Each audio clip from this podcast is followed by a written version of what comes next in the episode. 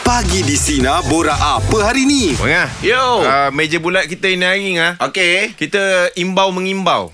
Imbau mengimbau eh Saya rasa ini yang paling berpengalaman tentunya Abang Roy Apa dia? Dalam bidang apa tu? dalam bidang menjawab peperiksaan. Ah. Oh Oh, yelah sekarang ni apa ada ada kita semua tengah ambil SPM ni eh. Hmm. Okey, okey. Cerita Ya. Ah. pasal-pasal lah okey. Nak Aku tanya dah- lah aku dah kenangan pengam- waktu jawab peperiksaan tu. Okey, aku ada pengalaman. Aku punya pengalaman ni tak bagus untuk diikut lah. Uh, aku nak ambil uh, subjek geografi. Masa tu aku tak silap aku form 4 rasa kerja. Okey. Okey, tapi aku tak... ba- Eh, time aku tu dah tak, ada geografi eh? Dah ada. Ah. Uh, aku tak baca buku.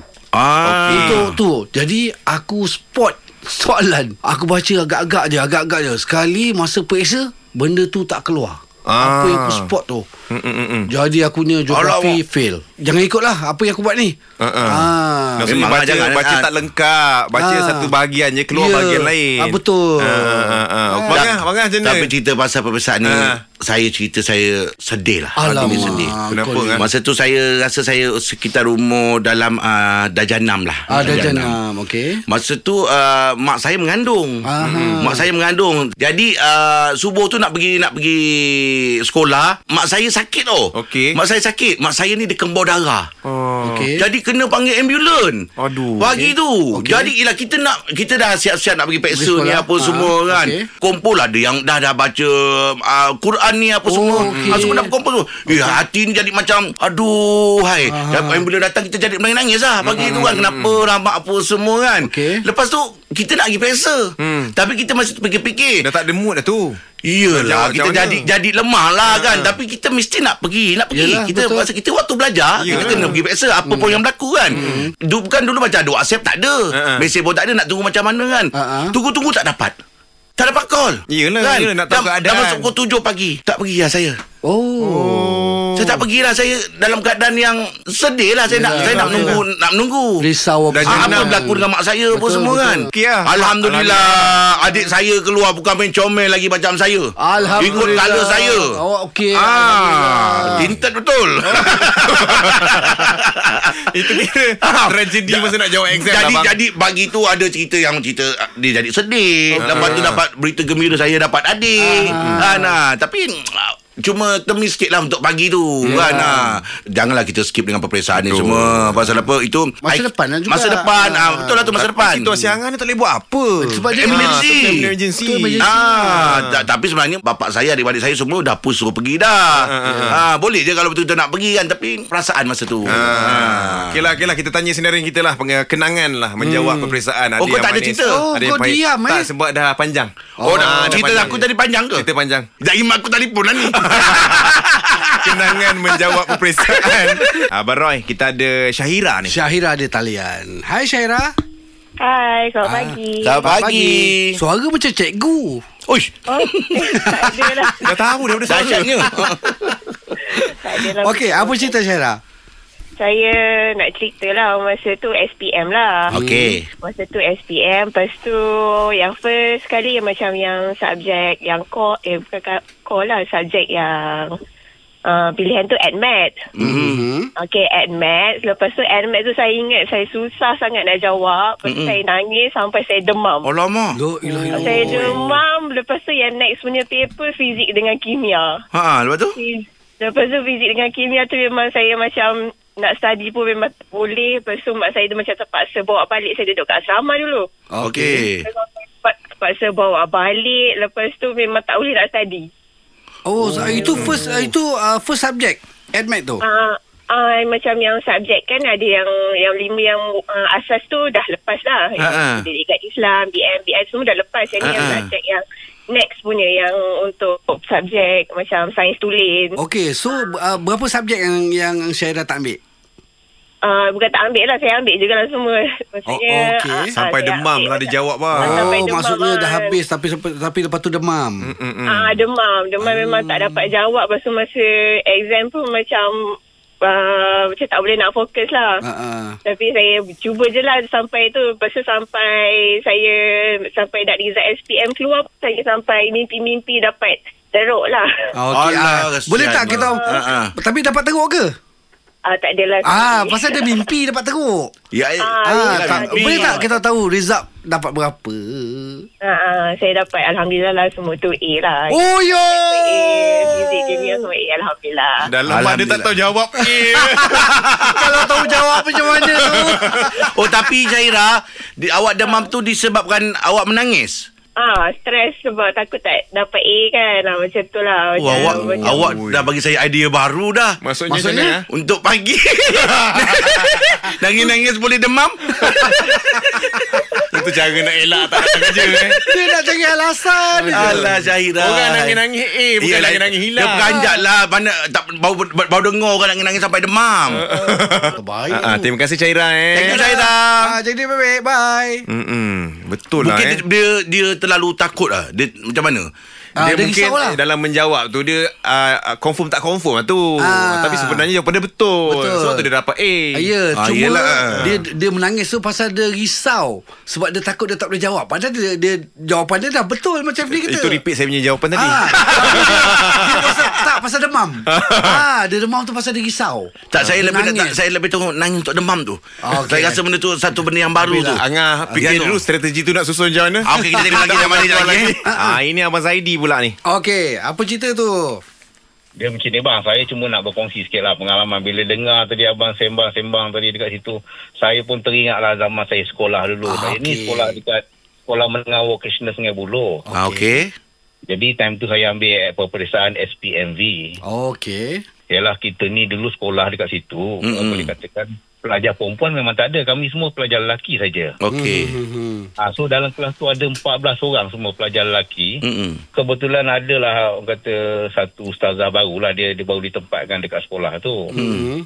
Tapi memandang kami ni jenis budak-budak nakal kami tak minat. Kami memang tak nak belajar punya. Sebab uh, kami Islam ni memang orang kata tak apalah besok jawab kalau peksa dapat apa-apa anak lah, malah nak fikir lah kan. Okey. Dan kami 10 orang, orang ni Sasa kata apa? Kalau kamu nak belajar, belajarlah. Saya dah nasihat, saya dah bagi apa semua. Kalau tak nak belajar, pergi duduk kat kantin. Ah. Okey. Time mata pelajaran agama Islam duduk kantin. Uh-uh.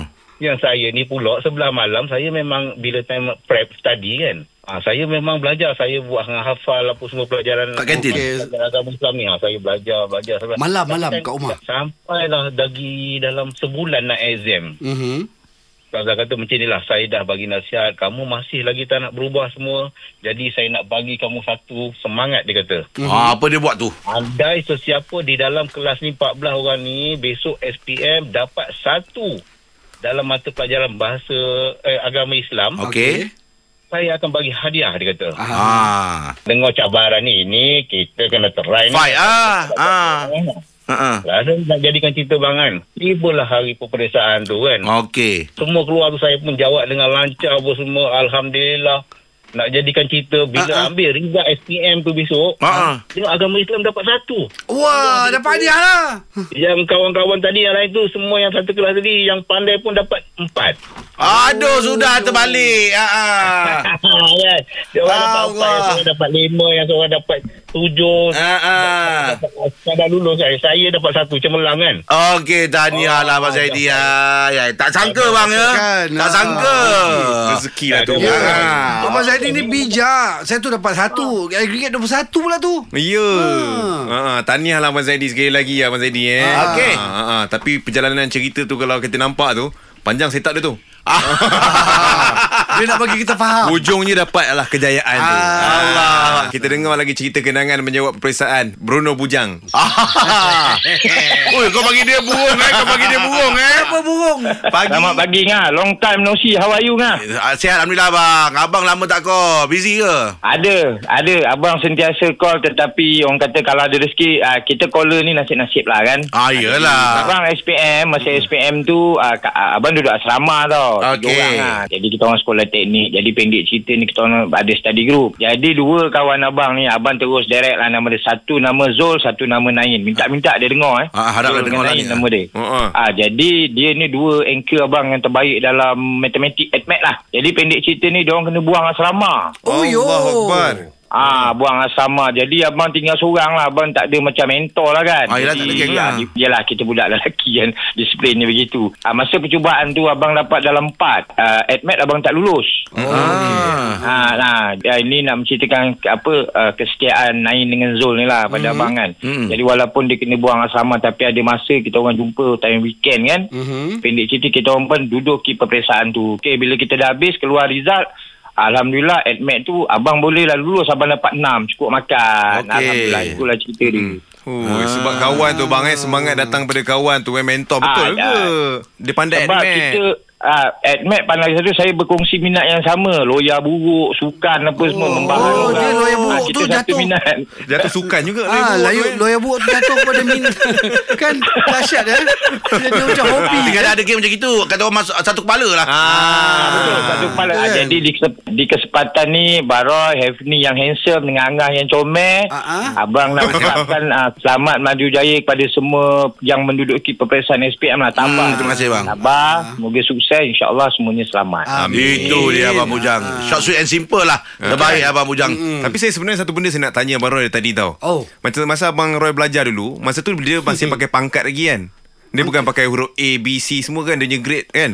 Abang pangkat ke eh, ah, Pakai abjad Ah, Dia pakai pangkat Oh, Ada abjad pula sebelum tu. Habis kau sebut A B tadi Kan kalau kita kan ada A, B, C. Ah, Ah, kan sebelum tu kan ada pangkat satu, pangkat dua. Oh okey Aku pangkat lagi Ah, jurus apa masuk tu bang? Masa Ah, tu? kadang-kadang tu tengok kadang silap rimau. tengok jurus apa yang tu lah Oh, sesuai. ya. Lah. Orang ambil account Sastra Tengok jurus apa lah. Ah. Ini dah macam cerita pendeka ah, Ngah Macam yang kita cakap tadi Ngah Okey. ah, Pagi ni kita Bawakan seorang pakar lah Ah, Profesor Roy Azman Kita dah tolak keluar Tak tolak kena balik. Okey Sebab okey ini benda serius kan kita nak cerita. Pasal Baik. Baik. sekarang ni kita ada dengar semenjak dua ni banyak kes uh, kematian mengejut kan. Iyalah tu, betul Jadi lah. kita bawakan teruslah Dr. Zul Hilmi Yaakob pakar perunding kardiologi Hospital Pakar KPJ Tawakal Kuala Lumpur Mm-mm. yang juga seorang penyokong tegar. Ini memang tambah kerja Apa kok lagu apa tadi tu Lagu Liverpool. Ah. Oh Liverpool Assalamualaikum doktor Assalamualaikum Angah. Apa Selamat khabar? pagi, doktor. Selamat pagi Selamat pagi Handsome doktor rupanya Eh, Tapi inilah topik yang kita nak cerita ni pun uh, sebenarnya serius tau. Ah, Ya. Hmm. Memang Eh, serius lah ni serius kan? Ini rasanya macam ah, sekarang ni Banyak berlaku lah kes doktor ni eh Kes ah, kematian Kematian mengejut ni mengejut kan ni. Ah, ah. Jadi kita kalau pagi pagi ni kita biar elakkan doktor berjumpa profesor dulu. profesor Okey, macam macam saya ni suka bersukan waktu malam. Pukul Ya. yeah. 12 pun ada bola lagi lah. Uh, saya nak tanya, adakah risiko untuk uh, kesihatan tu terganggu kalau kita bersukan waktu malam? Sebenarnya tak ada masalah Oh, ya? Ah, ah, Bersukan masa masa bila pun tak ada masalah Okey. Ah, Pagi ke malam ke Tapi memang trend sekarang ni Malam sebab selalunya siang kita sibuk kerja kan Betul. Ah, Malam dia yang ada masa ha untuk bersukan So tak ada uh, bukti yang katakan uh, Bersukan pada waktu malam uh, Menambahkan risiko untuk kena serangan jantung ke Kematian mengejut ke memang tak ada Ah. Tak ada masalah Okey Hmm. Boleh je doktor banyak, ya Ah, Tapi ah. banyak juga kan kita dengar yang uh, meninggal waktu main bola. Waktu bersukan. Ah. Ah, Sampai itu- ajal kot Ya? Sampai ajal Memanglah. Memanglah. Bukan penyebab kematian mengejut tu bersukan. Sebenarnya bersukan tu boleh elakkan daripada kematian menge- kema- kematian mengejut. Ha, tapi kebetulan dia nak kena mungkin kita boleh cerita apa punca lah, apa penyebab kematian mengejut. ni. Ah, Okey, bukan okey, sebab okey. waktu malam Ah. tu. Penyebab kebanyakan besar Penyebab uh, kematian mengejut ni Adalah serangan jantung mm-hmm. Serangan jantung ni berlaku Bila salur darah jantung kita tersumbat tiba-tiba mm-hmm. uh, Maknanya dia dah ada dah Penyumbatan tu dah lama Tapi dia tak sedar oh. Mungkin dah ada simptom warning sign sebelum tu Tapi Dia fikir benda tu angin ke Gastrik ke apa Dia tak fikir soal Okey, jantung okay. Lepas tu dia teruskan bersukan tu Tiba-tiba kena serangan Oh, bukan hmm. macam kita uh, over over bersukan membuatkan jantung tu tersumbat, bukan eh? Bukan, bukan oh. uh, In fact kalau over exercise Lagi bagus untuk jantung Oh ya ke doktor oh. uh, Lagi bagus Oh, pasal apa saya pernah dengar oh, ya, boleh boleh buat senaman malam. Hmm. Ah, eh, tapi jangan over sangatlah. Dia kata sikit-sikit Ah, aja. kan? Ah. Ah. Macam tu. Kalau salur darah jantung kita clear Okey. Ah, Tak ada sempit Tak ada plug apa-apa uh, Tak ada masalah Nak Okey okay ultra lah. lah. marathon ke Nak apa semua tak ada masalah Tak ada masalah. Ha, yang masalahnya bila kita bila ada sempit tapi Ah, kita tak tahu. Ah, ah. Kita tak tahu lepas tu kita duk cycle ke main bola ke dan tiba-tiba uh, salur darah tu block dengan secara tiba-tiba tu yang menyebabkan Allah serangan Allah. jantung yang besar. Baik, uh, baik. Uh, Ah, Lagi teruk, banyak alasan kita, lah dia. Kita nak cerita sebenarnya pasal uh, ah, sindrom kematian mengejut ni. Okey. Okey. Dia ada kalau dalam perkataan ringkas dia saya belajar uh, S SADS ni doktor eh. Ha. Kau pun kau belajar je. Kau belajar oh, Kau pun Ah ini benda yang tengah viral sekarang ni juga banyak perkongsian kat social media kes kematian mengejut. Jadi kita ada Dr. Zul Hilmi Yaakob pakar perunding uh, kardiologi Hospital Pakar KPJ Tawakal Kuala Lumpur nak bercerita dan macam yang tadi saya beritahu bang ah. Ya. Ha. Ah, ke- ah, sindrom kematian mengejut okay. Okey. dia dalam kurungan SADS. Ah, yang kau belajar tu tadi tu kan. Belajar tu kan. Kau pun tengok doktor. Ha. ha. Jadi nak tahu juga lah, doktor mungkin boleh terangkan sendiri sebab uh, tentang SADS ni betul sebutan dia gitu? Uh, betul Ataupun betul SADS ke betul. apa? Ah. Uh, kita tak payah sebut apa benda lah SADS tu. Uh, uh, bahasa mudah dia kita itu adalah satu keadaan di mana jantung kita tiba-tiba berhenti. Kita panggil Ah. keadaan uh, tiba-tiba berhenti uh, dan uh, terus uh, menyebabkan kematian lah. Jadi apa yang kita kena bincang biasanya apa punca dia itu yang penting sekali. Okay. Uh, kalau umur yang muda maknanya muda ni bawah 35 selalunya penyebab dia lebih kepada masalah keturunan ataupun genetik. Masalah tu biasanya sangat-sangat jarang lah. Tapi yang kita perlu uh, bincang dan perlu tekankan ialah kes-kes yang melibatkan umur 35 tahun ke atas. Ini yang yang disebabkan oleh serangan jantung, yang disebabkan oleh salur darah jantung yang sumbat tadi Yang tu. sumbat tadi. Sebab masalah ni boleh dicegah. Ah, yang tu yang kita kena tekan. Kena ambil tahulah ya doktor. Kena ambil Ha. tahu. Kebanyakan statistik tunjukkan kebanyakan kes-kes yang serangan jantung ni umur muda ni selalunya lelaki. Okey. Oh. Lebih pada 80% lelaki dan kebanyakan besar adalah perokok. Ah, okey. Ah, Jadi orang muda ni dia orang tak ada uh, sebab-sebab lain kecil manis, Ah, darah tinggi, kolesterol. Tapi umur muda dia orang belum ada lagi kecil manis, darah tinggi. Ah, Tapi hanya sebabkan rokok. Biasanya kita biasanya lah bukan kita lah, saya tak hisap rokok. Ah, lah. biasanya kalau hisap rokok uh, start umur mungkin lah 15 ke 20 kan. Ah, So by umur 40 tu dah maknanya dah 20 tahun dah hisap rokok kan. Jadi maknanya dah ada damage pada Betul. saluran darah jantung. Ya, betul. Ah. Itu yang menyebabkan uh, punca utama dia rokok. Betul. Itu yang mencegah daripada tu kejap mm. Hmm. eh. Itu mencegah daripada kalau orang yang tak pernah merokok. Hmm. Mm. Tapi kalau yang orang yang dah merokok sekarang ni dengar ni nak mencegahnya berhentilah doktor eh. Betul betul. Yalah. Dia Betul, akan betul. jadi okey balik. Kalau tengah merokok sekarang ni Yang terbaiklah berhentilah Daripada kita teruskan merokok Kalau sekarang okey Mungkin lagi 5 tahun ke 10 tahun Mungkin uh, akan kena serangan jantung hmm. So lebih baik berhenti So gejala awal ni Biasanya kalau ada saudara sumbat ni Biasanya sakit dada hmm. uh, Sakit dada tu rasa menekan Alamak, Rasa berat kan? Rasa macam something Kena empat kat dada ni hmm. uh, Lepas tu susah nak nafas Lepas tu rasa peluh-peluh Kalau rasa macam ah, ah, ah, hati ni gelisah tu macam mana doktor? Ah. Uh. Rasa macam gelisah balik rumah tu gelisah. Ah, Itu masalah lain Itu lain Itu lain Ah. Itu adalah orang rumah kirim tak beli tu. doktor dari doktor. Yalah, ini satu uh, yalah, benda yang serius doktor kan. Kalau kita boleh tahu berapa uh, peratusan statistik uh, orang yang uh, ada apa dapat SADS ni doktor eh? Kalau kita kata serangan jantung di usia muda ni, Ha. uh. usia muda dalam data tu dia dia definition dia bawah daripada 50 tahun. Okey. Ah, Satu per empat. So maknanya daripada empat orang, hmm. seorang tu mesti yang muda yang kena serangan jantung. Ah. dan, dan lagi satu umur purata pesakit serangan jantung di Malaysia ni adalah mu, ah, muda daripada banding negara-negara lain macam okay. Hmm. Singapura ke UK ke Australia ke. Umur kita dalam purata lah 58. Hmm. Okay. Kalau negara maju ah, biasanya 65 ke atas lah. Itulah kita ada sesuatu lah dekat Malaysia Ya. ni yang meninggikan risiko Oh, kita. Yalah, kena serangan ah, kita jantung. risaulah kan benda ni. Ha. Hmm. Ni ada satu Ada soalan menarik ni Ha. Okey Ada juga pendapat mengatakan Vaksin pun Dia punya Apa tu Efek dia Oi. Jadi doktor boleh uh, Huraikan sikit tak? Profesor Roy, Profesor Roy punya soalan ni saya rasa memang menarik. Yang efek Ah. tadi saya beli. Ha, ha. Tapi kita tunggu jawapan doktor lepas ni. Pagi di sini masih lagi bersama dengan Dr. Zul Hilmi Yaakob, pakar perunding kardiologi Hospital Pakar KPJ Tawakal Kuala Lumpur. Topik kita pagi ni kes kematian mengejut Ha. ngah. Okey, kita berbalik dengan soalan uh, Roy Azman tadi. Ha. Bang, ah, apa soalan abang tadi bang? Ialah masa PKP tu uh, ah. ada pendapat mengatakan uh, uh, vaksin adalah salah satu daripada orang kata macam Ada kesan dia? Punca kematian kesan mengejut. lah, Ada efek daripada terjadinya SDA S ni.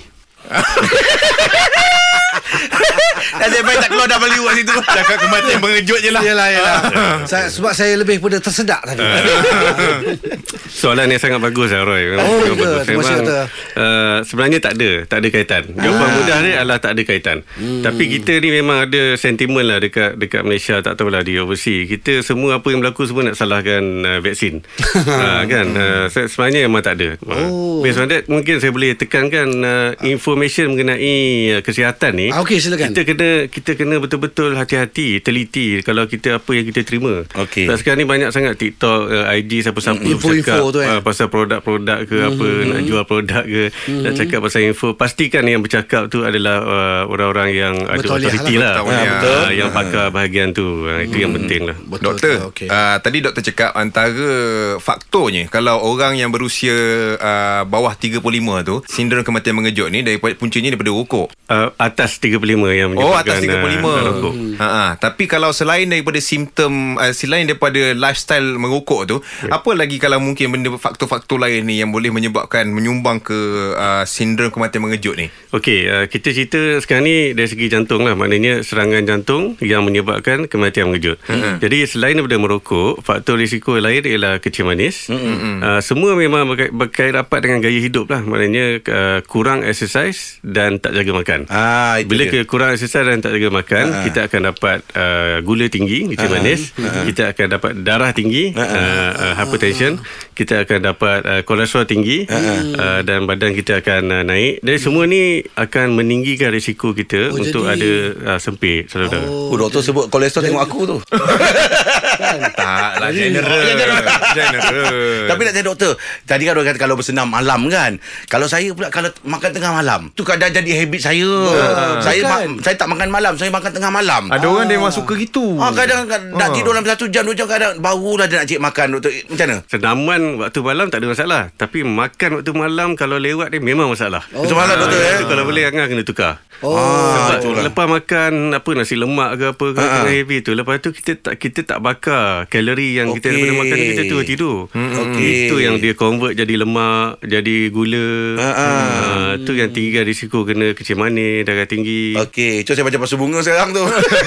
Tapi doktor Saya ada dengar Kalau contoh orang yang jenis Mungkin lah dia, Sebab dia kerja siang sibuk Malam baru ada masa makan Ha, ha. Makan malam tak apa Saya dengar lah kan Makan lewat malam tak apa Tapi selepas makan 4 jam jangan tidur Betul ke doktor? Ha, cuma bila waktu malam ni jangan tidur, okey tak apa tapi ke, kemungkinan besar kita akan duduk tengok TV. Ha, ha. Still, sama je dengan tidur. Tak Jadi ada kita- aktiviti juga, Tak ada eh. aktiviti. Ha, ha, betul. Okey, Kita tak bakar kalori tu. Ha. Masih lagi pagi di Sina pagi ni bersama dengan Dr. Zul Hilmi Yaakob pakar perunding kardiologi Hospital Pakar KPG Tawakal Kuala Lumpur. Topik kita kes kematian mengejut. Ha, kita sambung lagi doktor. Ini uh, soalan yang saya baru belajar. Antara perbezaannya sebab ada orang ke- mungkin dia punya perbandingan tu sama antara heart attack dan cardiac arrest. Tapi sebenarnya dia berbeza ke doktor? Uh, dia ada kaitan uh, ada kaitan keadaan arrest tu keadaan di mana jantung kita tiba-tiba berhenti Ah, okey uh, heart attack adalah penyebab utama kepada cardiac arrest Oh, Okey. Apa tu doktor? Sebab dia punya Oh tu panjang ah. Uh, jadi dia bukan uh, berbeza lah maknanya uh, banyak lagi sebab lain yang menyebabkan jantung kita berhenti. Okey. Ah. Ah, Uh, penyakit lain yang boleh menyebabkan tapi penyebab utama yang paling kerap sekali adalah uh, serangan jantung ataupun okay. Heart attack tadi. Ah, Okey. Ah, Macam yang pernah terkena kan boleh tak ah, orang kata peluang kedua maksudnya macam untuk sembuh Ha. boleh tak Itu soalan yang uh, bagus lah. Bila kita kenal pasti gejala dia awal, okay. jadi kita tahu oh, ini serangan jantung ni, kita cepat-cepat pergi hospital. Okey. Uh, jawatan yang terbaik kita buat satu prosedur, dia bukan operation, prosedur. Mm-hmm. Sebab serangan jantung ni salur darah kita biasa tersumbat, tersumbat 100%. Mm-hmm. Kita kena buka salur darah tu cepat-cepat. Mm-hmm. Lagi lambat kita buka salur darah tu, lagi tinggi risiko kematian. Allah. Cara kita buka tu tak perlu operation, tak perlu belah mm-hmm. dada. Kita mm-hmm. buat satu prosedur yang kita masukkan belon, kita panggil Ah, ah, sampai dah dengar tu. angioplasti. Ah, Pernah dengar kan? ah. Ah. Dan lepas tu kita letak stand Dan prosedur tu buat hanya melalui Satu lubang kecil je di tangan Tak sakit Selalunya pesakit sedar Boleh tengok Boleh cakap-cakap semua eh? Kalau dapat buka salur darah tu secepat, cepat-cepat sebelum ada damage kepada otot-otot jantung, Mm-mm. dalam satu hari, dua hari pesakit dah boleh discharge balik rumah. Lepas tu kembali hidup normal seperti biasa. Okey. So saya ada pesakit yang Ah. rider, basikal. Lepas tu saya suruh dia pergi ride lagi. Ah. Dah ada dua, tiga stand lah ride. 300 km Oh, tak ada ya, masalah dah. Saya lagi encourage Tak ada limit So tak adalah fikir oh, Dah kena sangat jantung Lepas tu tadi Tak boleh nak buat tu Tak boleh Ah, nak buat macam ni Tak takut, ada takut Ah, kan. Ah, Takut betul-betul. anxiety Depress apa tu Tak ada tak ada Tapi kena datang awal lah Kalau datang lambat uh, Salur darah tak dapat buka Ah. Jadi otot jantung tu Dia dalam Ah, masa sejam Lebih sejam Dia akan mati Allah Bila otot jantung tu mati kalau kita tak mati Ha-ha. uh, jantung tu jadi lemah lah jantung jadi bengkak dan jadi lemah bila jantung dia lemah dia ada gejala-gejala yang lain lah Okey. Saya sebenarnya yang tadi doktor cakap pasal yang kecil je lubang buat kalau contoh Hmm. yang ha. saluran tersumbat tu doktor kan. Itu dia boleh buatkan rutin ke? Macam contoh setahun sekali kita kira macam servis lah saluran kita kita buat. Tak boleh. Prosedur tu dipanggil coronary angiogram. Uh, prosedur tu biasa kita tak buat secara rutin lah. Okey. Ah, tapi ada prosedur yang lain kita boleh buat secara rutin untuk kesan ada sempit ataupun tidak saudara. Prosedur yang angiogram tu kita reserve kita buat test yang lain dulu. Okey. Kalau test yang lain tu tunjukkan oh ini kemungkinan besar ada sempit ni dan baru kita buat prosedur angiogram Oh, oh. tu. Doktor sebelum kita kita habiskan uh, perbincangan kita ni uh, pagi ni mungkin ada sedikit kata-kata daripada doktor untuk rakyat Malaysia yang bermanfaat lah untuk diorang lah. Kata-kata amanat lah. Okey, uh, uh, masalah jantung ni serangan jantung memang uh, satu masalah yang boleh dicegah. Mm-mm. Dia berkait rapat dengan gaya hidup. Okay. Itu yang paling simple. Nombor dua, kita kena uh, mungkin kena baca, kena kenal pasti apa gejala supaya Mm-mm. kalau ada gejala tu daripada awal lagi uh, kita dapat buat uh, pergi jumpa hospital uh, doktor di hospital dan buat cek. Jangan lambat, eh? Uh, ramai orang muda yang saya jumpa ni uh, dia ada gejala, dia ada rasa sakit dada tapi sebabkan dia muda dia fikir eh serangan jantung ni penyakit orang tua Betul. ni. Saya takkan saya kena serangan jantung. Ini mesti otot-otot. ni, Ini mesti angin ni, tak ada Okey, apa-apa okey, ni. saya- Tak bayar lagi hospital. Lepas tu tiba-tiba tumbang. Oh, Bah- bahaya. ah, Still uh, cycling pun tu tiba-tiba tumbang. Uh-uh. Dia kena pasti gejala dan kalau ada gejala tu cepat-cepat pergi. Dan uh, nombor tiga lagi satu itulah uh, kita di Malaysia ni banyak sangat information Hmm. pasal kesihatan ni. Ah, Yelah, Jadi kita kena teliti betul-betul, pastikan datang daripada doktor-doktor Sahih lah, pakar-pakar ya. yang sahih. ya. Doktor satu yang ringkas punya red flag betul-betul kita dapat benda tu memang kita terus kena pergi uh, jumpa doktor. Okey. Apa tu tandanya? Tanda awal ada sempit ialah sakit dada, okay. rasa macam kena hempat okay. bila exercise. Uh, uh, uh. Kalau jantung laju betul. duduk duduk duduk duduk Itu ada orang bagus suka. kan. Ya, yang tu Ah, biasalah bila tu kita biasa aktif kan? lah, itu biasa. Ah. Tapi kalau tengah laju-laju tu tiba-tiba rasa eh sakit lah. Sakit ah. Kena kena berhenti lah. Ah. Ah. Kena berhenti susah nafas ni. Oh, tak boleh tak boleh teruskan sukan, tak boleh teruskan aktiviti tu. Ah, itu tanda dia. Itu red flag oh. dia. Oh. Oh, jaga-jaga lah ya Allah. Okey, kadang-kadang kita ingat Jauhkanlah sebab kita. Hmm. penat rupanya sebab ada mungkin kemungkinan situ juga ya. Betul, Oh, betul. Okey. Banyaklah kita belajar abang ah eh. Hmm, Ya, terima kasih betul-betul. banyaklah kepada doktor. Terima kasih banyak doktor Ah, yang tak banyak berkongsi info, ah, doktor. yang manfaat Ah, pagi ni ya. Terima betul, kasih banyak. ah, ah. Uh, uh, jadi kita nak sambung uh, soalan lagi. Ah dah, dah. Kita Ah. Terima kasih doktor eh. Terus bersama pagi di sinar menyinari hidupmu. layan je. Ha, takkan terlepas lagi Jeb, Ibrahim dan Angah. Dengarkan setiap Isnin hingga Jumat jam 6 pagi hingga 10 pagi. Sinar, menyinari hidupmu.